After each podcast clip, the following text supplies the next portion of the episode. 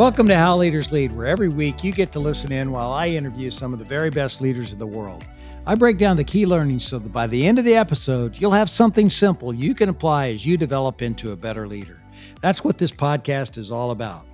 But you may not realize this podcast is actually just one part of a larger mission. See, I believe that the world desperately needs great leaders, so I founded David Novak Leadership, and we're on a mission to develop leaders at every stage of life, from preschool to the C suite and everywhere in between.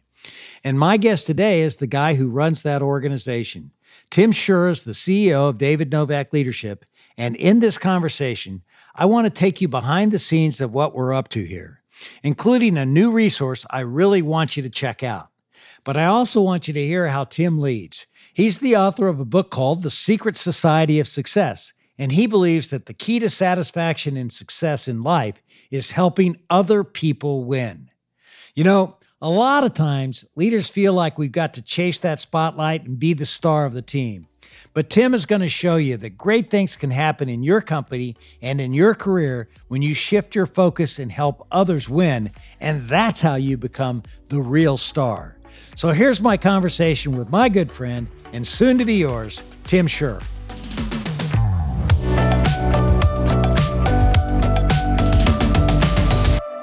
Tim, it's great to have you on the show. Thanks for having me. I'm excited to be hanging with you today. Well, I know you know I know the answer here, but I'm going to go ahead and ask this for everyone that's listening. Give us a snapshot of David Novak Leadership and, and the business that you lead today. So, David Novak Leadership is the nonprofit that you started after you retired from Yum Brands. And the mission is to make the world a better place by developing better leaders at every stage of life.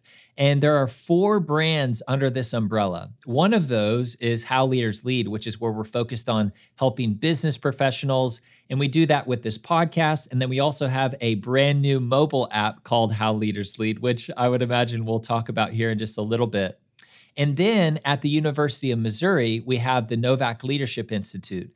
And what's really exciting about what's going on there is that starting this fall, every single freshman student at Missouri is going to be going through some of our leadership curriculum. And they're even launching a leadership minor, which I just believe if these students have leadership skills before they launch into their careers, it's just going to help them be even more successful. And then the third brand is our middle and high school leadership program called Lead for Change. And Lead for Change is the largest privately funded leadership development program for middle and high school students in the country.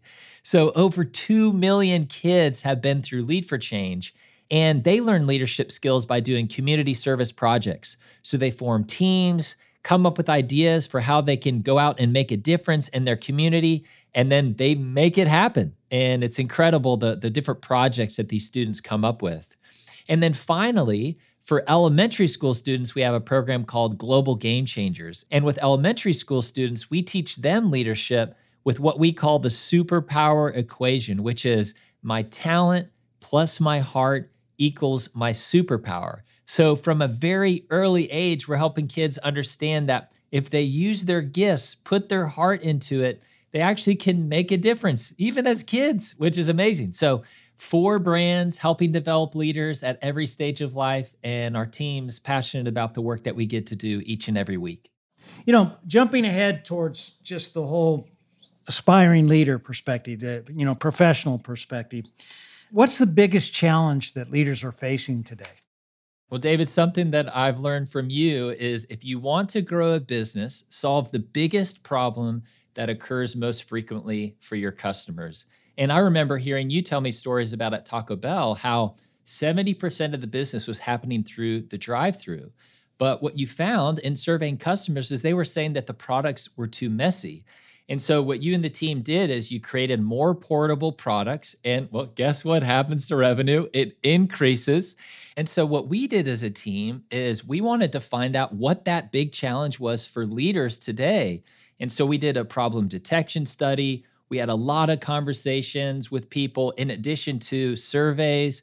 And what we discovered the biggest problem that occurs most frequently for leaders today is time. It's time we thought perhaps that maybe it was money. You know, maybe people didn't have the budget or resources to invest in their own development, but that's not it at all. They want to become better leaders, but the reality is, for a lot of them, they just don't have the time. How did you figure out what we should do to really tackle this problem? So, the first step for us putting together the strategy was to find out what the problems were that people were up against. And after we discovered that it was time, that's really where we started to ideate around okay, what can we create? What product can we create that would have the greatest impact on people? And so we created almost like a set of rules. We knew that the podcast was the anchor for the business. We love the podcast. You love the podcast. We have so many incredible guests. I know that people are learning from these leaders each and every week. But then we started looking at some other categories, some other industries and two in particular really stood out to us. So, the Bible app has hundreds of millions of people who have downloaded their app. But what they do is every single day they have a verse of the day. They have a little bit of content each and every day that's refreshed to just get your mind right, get your day started in the right direction. And so that was really interesting. And the other thing we were looking at was Spotify. And what I believe has made Spotify so successful is how they leverage playlists. So, what we ended up creating, what we came up with was what if we created an app and found a way to almost marry together the Bible app with Spotify? And so, if you go to the App Store right now, you can download the How Leaders Lead app. And what we've done is we've taken the 170 podcast interviews that we've done on the show and broken them up into one to two minute sound bites. And the first thing that you're going to see when you open up the app is a little video. So that's our daily leadership insight, where in under two minutes, you get to learn from some of the best leaders in the world. And here's the thing we want people to create a leadership habit where they start their day learning from incredible leaders, but then applying those lessons to their day to day. So we're off to a great start, and I'm really looking forward to seeing the impact that this app is going to have on the lives of so many leaders. Launching something like this is no small undertaking. I'm curious, what's been the biggest leadership challenge bringing this app to life? Something I learned from one of the podcast guests we've had on this show is Uri Levine, and he's the co founder of Waze. So we've learned quite a bit from him because here's a guy who knows what it takes to launch a successful app. And what he says is the biggest enemy of good enough is perfect. So I would actually say the biggest challenge that our team has faced in creating this app is finding that balance between a version of the app that is good enough, something that is going to offer value to anybody who would download the app and use it, while also knowing that we want to keep making it better and better. And so, what I, I feel like we've done is the version that is live right now is incredible. I love it. And we also have a pretty robust product plan that we're going to be rolling out to just keep making it better and better. But the thing that we're really trying to do is get people in the app using it and then have the future versions of it um, be built and inspired by some of the, the feedback that we're getting from our customers. How much fun is it to create a product from scratch? Well, creating something from scratch is a ton of fun. And one of the reasons why it's been so much fun is been just the approach that we've taken to create this app. So we pulled together a really great team of people. And what I've loved so much about how we've been interacting together is it's very collaborative. So we are bringing ideas to the table, discussing them as a group, and then allowing the group to help make those decisions. And, you know, one thing that, David, I've learned from you is if you take the joy of the decision away from somebody, you take the joy of the job away. And one thing I've been really intentional about in leading this project is that I'm not making every single decision.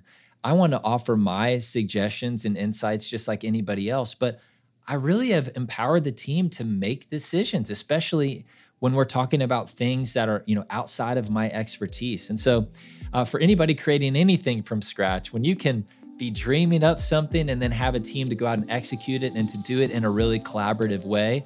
Uh, I just feel like that's the, the best way to do it. And it's been a lot of fun for us for sure. Have you ever wondered what David is thinking as he interviews our guests each week? Or have you been interested in hearing David's take on some of the questions that he asks his guests? Well, I do, and I know a lot of you do too.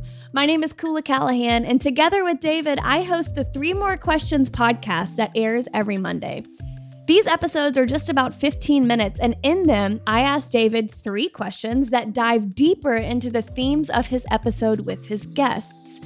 David shares incredible insights and stories from his career leading Yum brands, and all of his answers are super practical and inspiring. Like this great insight David shared in one of our most recent Three More Questions episodes.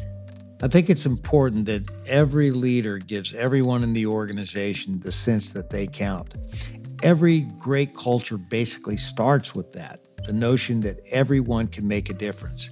I always used to say, What are you doing in your piece of Yum? Because if you do your job well, and everybody does their job well at Yum, there's no way we can't possibly maximize our results.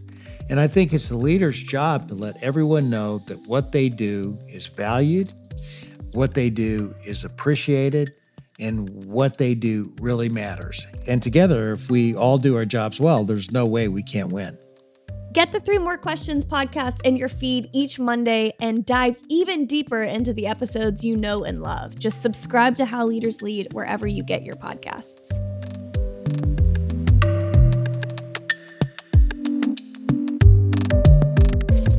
Tim, you know, I, I want to talk more about how you lead, but first, I want to take you back. What's the story from your childhood that really shaped the kind of leader you are today? So, when I was in high school, I started playing golf when I was a sophomore. And I actually set a goal my senior year to make it to state. And so after I set that goal, I was going to do whatever it took. So I was playing six, seven days a week. And there are so many nights that I can remember being out on the putting green after dark with my headlights shining on the green, practicing my four footers and chipping and putting. And fortunately, I, I reached my goal. I made it to state. I remember, I think I shot 77 in our district tournament. And uh, that was enough to qualify for state. And so I was thrilled, of course. But I would say the biggest lesson that I learned from that is, and the, the lesson that i I've carried with me today is, if you're willing to do the work, you can actually reach your goals. You can make your dreams come true. But sometimes it's going to require you shining your headlights on the putting green in the dark. And being willing to do the work other people might not be willing to do is how you can really get ahead and make progress on the things that you really are passionate about. Early on in your career, I, I know that you spent some time at Tom's Shoes. What that experience teach you? So Blake Mycoskie is who started Tom's Shoes, and Tom's became famous for their one for one business model. So for every pair of shoes that they sold, they gave a pair of shoes to a child in need. And when I was at Tom's, it was actually very early on. At that time, they were celebrating giving away 200,000 pairs of shoes, where today they've now given away over 95 million pairs of shoes. The company has grown a crazy amount the past 15 years. But what I really love about what Tom's has done is the approach to the business and how they've gone about that kind of success. So, Blake, when he started Tom's, where the idea even came from, he was in Argentina and saw some kids there without shoes and learned that these kids don't have shoes, they can't go to school. So here he was, this entrepreneur, and had an idea what if we could make 250 pairs of shoes that are styled after the traditional Argentinian shoes and go back to America and sell them and you know then have some shoes to bring back to these kids that that didn't have any. And so his dream, the goal at that time was 250 pairs. So Blake works with this local shoemaker to create some shoes, takes 250 pair back to the United States and quickly actually sells 10,000 pairs of shoes and realized that he had a good but big problem. And so he goes back to this local shoemaker and says, Muchos zapatos rápido, like many shoes fast. And so they ended up, from that point, realizing they had this huge idea and started to make a bunch of shoes. And, you know, now Tom's has been this massive success. But, you know, Blake never set out to disrupt business with this brand new model, one for one, that some other people have now modeled their companies after, the people like Warby Parker and others. He never set out to sell 95 million pairs of shoes. He was just trying to sell 250. And he also never set out to become the fastest growing shoe company in the world. But all of those things happened. And the reason why I believe all of that happened is the focus that he had on just one life at a time. And so I would say that's the lesson that I learned the importance of focusing on one life at a time. If you do that, some really incredible things can happen. And uh, it definitely worked out for Tom's. You then went on and you worked at Apple Retail when Steve Jobs was the, the CEO. What stood out to you at the retail level uh, about his leadership? Well, you and I both know that uh, a leader casts a shadow. People do what the leader does. And so here, Steve Jobs was the CEO of Apple when I was there, but I'm in a retail store several levels below him, and yet his impact was felt across the entire company. And the first thing that I learned from him is just excellence being the price of admission. That's something that we used to talk about at Apple all the time. If you ever walk into an Apple store, you'll see even the way that the cables are managed under the tables, it's done with excellence. And that is just a byproduct of Steve Jobs and his leadership. But the other thing that I think Steve had this ability to do was help you understand that you are a part of a larger story you know, a bigger thing that was going on here than just selling iPhones and computers. Um, and when I was there, that was right at the time when FaceTime was launched. You remember there were days when we didn't have cameras on cell phones or on iPods. And I remember a, a day that I was working there and somebody came in wanting to buy an iPod Touch, but this person was deaf and so what we did is we walked over to computer and we just were typing messages back and forth. And we're getting towards the end of the conversation and she says, "Hey, I just want to call my husband." And I remember thinking, "How are you going to call your husband?" But she pulls out her phone and is able to do sign language with him through her FaceTime camera. And that was such a huge moment for me because I realized this is selling more than just phones and computers. Like there is a bigger thing that is happening here where we are able to enrich people's lives with the products that we're selling. And so I think Steve Jobs always did a really great job of, of helping people realize not only that we should do everything that we do with excellence, but also uh, just the impact that even something like an iPhone can have on someone's life. And I love that part of it. And then, Tim, you, you go on and you become the chief operating officer of StoryBrand, which is one of the leading marketing companies that helps brands cut through the clutter and simplify their, their messaging. What are the top one to two things businesses need to do if they want to be more effective on that front?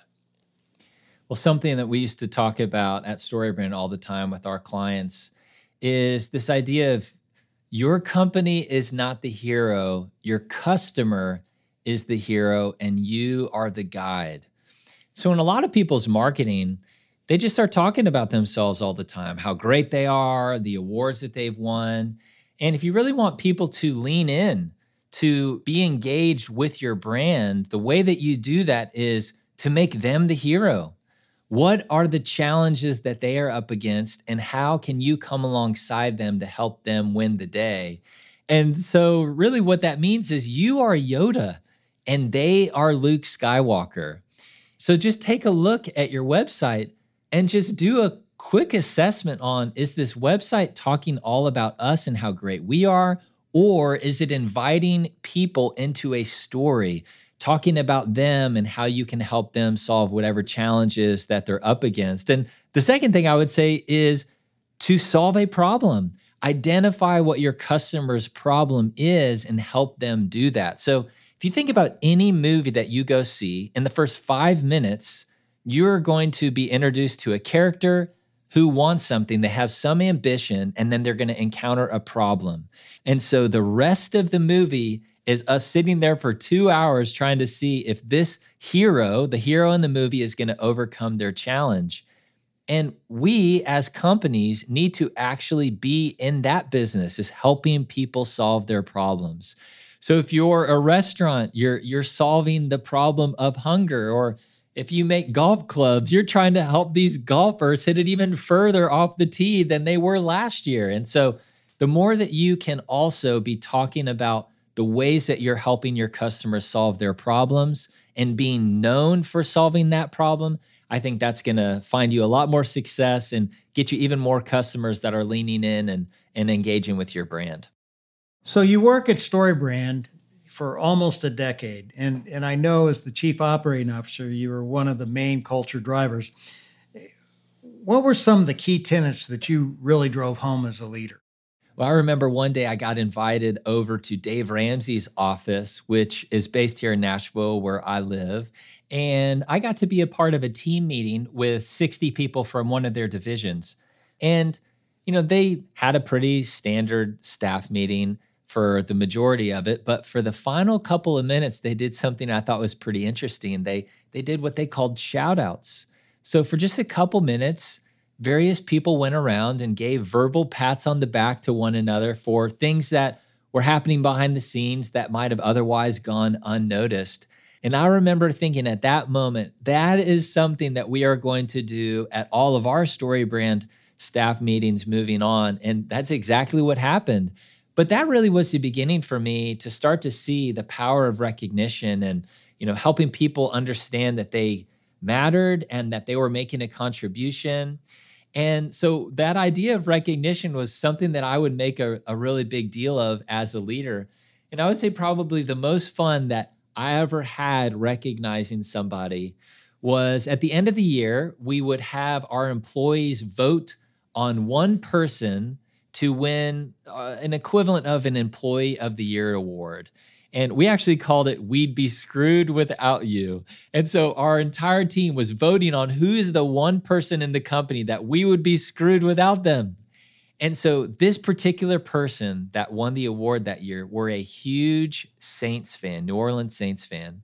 And so I was able to track down Drew Brees and got a video of him recording the announcement of this person as the winner. And we played this video at the end of the year meeting when he won this award. And just the look on his face. I mean, first of all, Drew Brees pops up on the screen and then he says this person by name Tyler, you know, I want to announce you as the winner of the We'd Be Screwed Without You award. And he was just losing his mind. It was so much fun. But I just love what happens when people feel recognized and uh, it's a big part of my leadership. And I know it's a, a huge part of your leadership as well. Tim, you write this book called The Secret Society of Success. What is the secret society of success? I, I want to be in it. well, I'll tell you about it. So I'm sure everyone listening knows the story of Apollo 11. You know, you've got Neil Armstrong, Buzz Aldrin, one small step for man, one giant leap for mankind. But what a lot of people don't know, there's a third astronaut on that mission, and his name was Michael Collins. So Michael Collins is actually the guy that Ubered Neil and Buzz to the moon. So he drops them off so those guys can do all the things that they had to do on the moon's surface. While he actually stayed back in the command module and orbited the moon something like 26 times until those guys are ready to be picked up and brought back to Earth. But what I love about Michael Collins is that when he got back to Earth and sat down with the press, he talked about how content he was to have had one of those three seats. He was just happy to be part of the mission. And Michael is such a rarity because it just feels like in the world we live in today, if you want to be successful, you have to step into the spotlight you have to have fame and money and power. But the secret society of success operates very differently. They show up in the world very differently. And if there's a common denominator for what it means to be in the secret society of success, I'd say it's this idea of helping others win. David, what I appreciate so much about your leadership is when you were running Yum, you had 1.5 million employees. It would have been so easy for you to make it all about you. But you didn't do that. I just feel like you used your position to serve more people. And so that's what the secret society of success is all about. You, my friend, are in it. I would actually say you're the poster child of the secret society of success. But that's really the big idea of the book. And I'm just trying to help people kind of transition into a life where they can make it about other people. Isn't what you're really saying here is that success really comes from making the assist? It is. And I, I remember when I was at StoryBrand, I, I hired every single employee. And one day there was an application that came through. And on this person's resume, they had one of my very favorite companies listed. And I was so excited to talk to them about what it was like to work at this company. So we're in this interview, and I'm like, okay, tell me everything. I was so excited. And she said something that I'll never forget. She was talking about this culture, and she said, you know, it's a really competitive environment, but here's the thing nobody there has your back. And I'm like, what do you mean nobody there has your back? And she goes on to say that everyone there was so interested in their own success, their own climb up the ladder, that they would never do anything that looked like them helping somebody out or, you know, working on somebody else's project unless it had something to do with serving their own agenda. But I've just found that for me, success is in the assist. I just believe that some really amazing things can happen when you're willing to come alongside others, try to make them successful. Um, I just believe that that's us on a better path. And that's how I've tried to, to show up in my life for sure.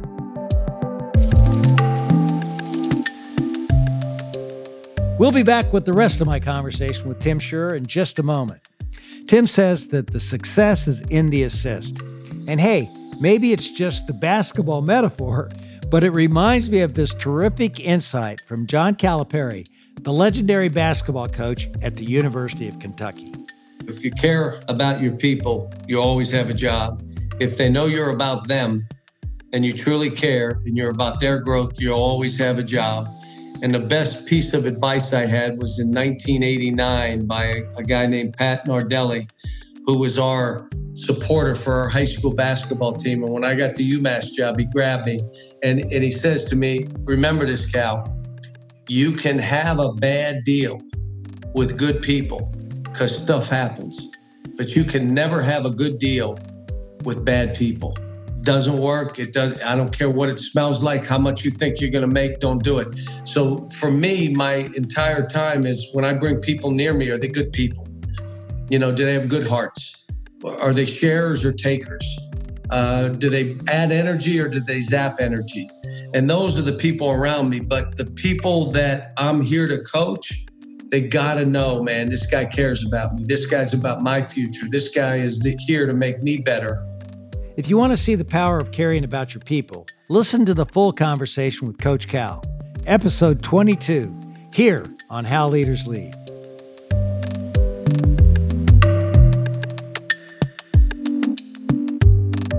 You know, I know that one of my favorite, and I think it's one of your favorite podcast episodes that we've done on How Leaders Lead, was with uh, Scott Hamilton, the the famous ice skater.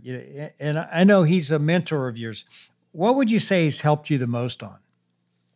What Scott has helped me the most on is the way that I look at failure and the way that I view challenges and setbacks.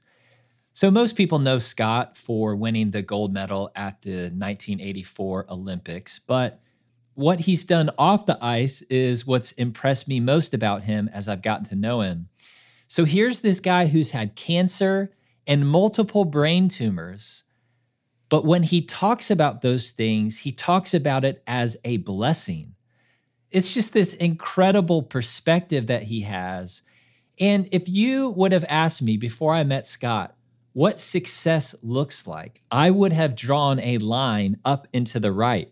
But I've learned that is not actually how it works. In all of our lives, there are going to be failures and setbacks. And Scott's story is one that just shows how important it is how you respond to those setbacks. So, for Scott to have had all of these really challenging things happen to him in his life and to be able to call it a blessing he does that because he said it's what's made everything possible. So I am learning uh, to look at hard times a little bit differently these days because of him, to look at success differently because of how I've seen him live his life. And I'm learning to embrace those moments, but then to respond with optimism and to just really help it bring some perspective when those times do come because they're going to happen for all of us. Yeah, speaking of failure, we know that every leader has their share of failure. What's one of yours and the biggest lesson you ever learned from it? So, David, there was a uh, a season of my life when I wanted to become the next John Mayer. So, this was really my first business venture when I was in college. I wanted to try to make a living being a musician. And no matter how hard I tried, I just could not get the number of fans or you know people buying my CDs and merch as I really needed to to make that a career. And I remember it finally hitting me that this dream was not going to happen and I had a bunch of inventory in my garage that I finally just decided to throw in the trash. And that was a, a pretty big moment for me. Um, but the biggest learning that I got from it is even in those failures, it can create some really incredible opportunities to pivot. And I'm glad I failed as a musician because from there, I stepped into tour management where I'm still in the music industry, but I'm working alongside musicians, being like the logistics and the ops guy. And then from there, I moved into artist management and started working alongside uh, a musician. And then I started working with an author and then worked with another author where I'm really helping people on the business side and, and running the operations for um, those businesses. And so, did I fail? You know, did that dream of become a musician happen? No, but actually looking back now on it, I'm super grateful that it has played out in the way that it it has because it's ultimately led me to all that I'm doing today. This has been so much fun, and, and I want to have some more. I have a lightning round of questions that I always ask. So, are, are you ready for this? I'm ready. Okay. What are three words that others would use to describe you? Uh, most people would probably say he's always smiling. Who would play you in a movie? Um, whatever actor is tall and lanky, that that person. I would say Jim Carrey. if, if you could be one person for a day besides yourself, who would it be? Oh, well, I love seeing how things operate behind the scenes and would love to be Jim Nantz for a day getting to see the operation of either the Masters or uh, back when he was doing the Final Four. I would just love to experience either of those from from Jim's seat. What's your biggest pet peeve? Uh, sloppy work. You know, some something where somebody just didn't really give it everything that they could have. You get two front row tickets to anything you want. Where would you go? Well, I grew up in Kansas City and I've been a huge Kansas Jayhawks fan my entire life. So I would say I would want those tickets to be at Allen Fieldhouse watching the Jayhawks play against a top ranked team. What's one of your daily rituals, something you never miss besides listening now to How Leaders Lead? well, yes, every single day now I'm waking up and watching the daily insight video on the How Leaders Lead app. Uh, but aside from that, uh, almost every day I'm filling out my gratitude journal. I try to start by writing down three things that I'm grateful for. If I turned on the radio in your car, what would I hear? You would hear either a podcast or living in Nashville, I have a lot of friends that are musicians and I, I, love a lot of their music. So if it's not a podcast, I'm, I'm usually listening to one of them. What's something about you a few people would know? That I tried out for American Idol. I think that was like 2007 in Minneapolis. I, I tried out for American Idol. All right, we're out of the lightning round now. Good job, Tim. Uh, just a handful of questions left for you. You and your wife, uh, Katie, have two young kids, Judson and Elle. How do you lead at home? One of my friends, Jon Acuff, says that if you want to raise a kind 16 year old, teach them kindness when they're six and give them 10 years to practice. and I just love that. And so when I think about what I want my kids to be as they get older, they're, they're three and six, so they're young now. But recognition is such a huge part of my leadership and something I'm really passionate about. And so recognition is something that we try to teach our kids. And Judson is our oldest, and we were at Chipotle not too long ago, and you know he leans over to me and says, "Hey, Dad, I really like that you know that woman's shirt." And you know this lady was in her mid sixties, and I I said to him, "Hey, buddy, you can go over there and tell her. You should you should let her know."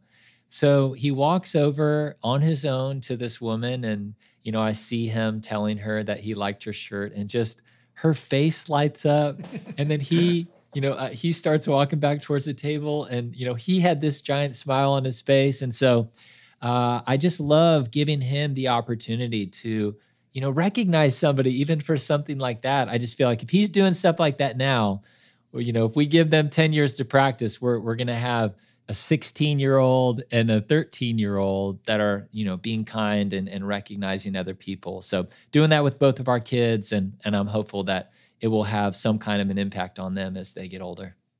Last question What's the best piece of advice you can give aspiring leaders? So if there's a if there's a north star for me, it's this quote that I love from Albert Schweitzer and he says, "I don't know what your destiny will be. Some of you will perhaps occupy remarkable positions. Perhaps some of you will become famous by your pens or as artists, but I know one thing the only ones among you who will be really happy are those who have sought and found how to serve. And that's the advice that I would give leaders is help others win.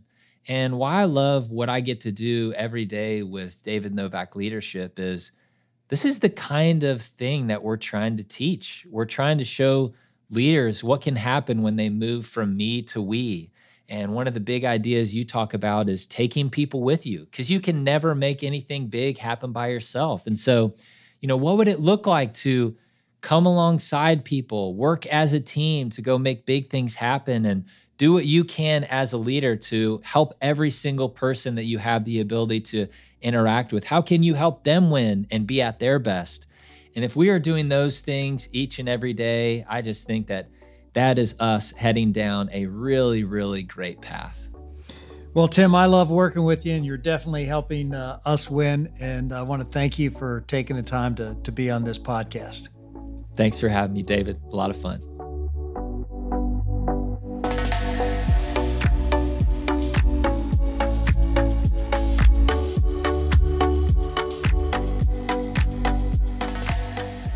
Well, you could probably hear it in its voice, but I can confirm it for you. Tim really is always smiling. I'm grateful for him leading the charge here at David Novak Leadership, and I love his message that the success is in the assist. Listen, it's so easy to get caught up in our own goals, but when we do, we miss those opportunities to help others win. The great leaders I know look for ways to shift their focus from me to we. I can promise you, when you do that, you're going to create the kind of team that gets big things done together. So, how can you put this insight into practice? Well, here's a suggestion for you. This week, follow along with us on the How Leaders Lead app. We'll make sure there's a link to download it in the show notes. Watch every day's daily insight video, then send that video to someone you think could benefit from it. That's a really easy way you can develop your own leadership habit and let the people around you know that you're thinking about them and their success. So, do you want to know how leaders lead? What we learned today is the great leaders help others win. Coming up next on How Leaders Lead is Joe Scarlett, the former CEO of Tractor Supply Company. You're only as good as the people you surround yourself with. I like to say, surround yourself with stars and you can be a star surround yourself with turkeys and you get sliced up for Thanksgiving. so be sure to come back again next week to hear our entire conversation. Thanks again for tuning in to another episode of How Leaders Lead, where every Thursday you get to listen in while I interview some of the very best leaders in the world. I make it a point to give you something simple on each episode that you can apply to your business so that you will become the best leader you can be.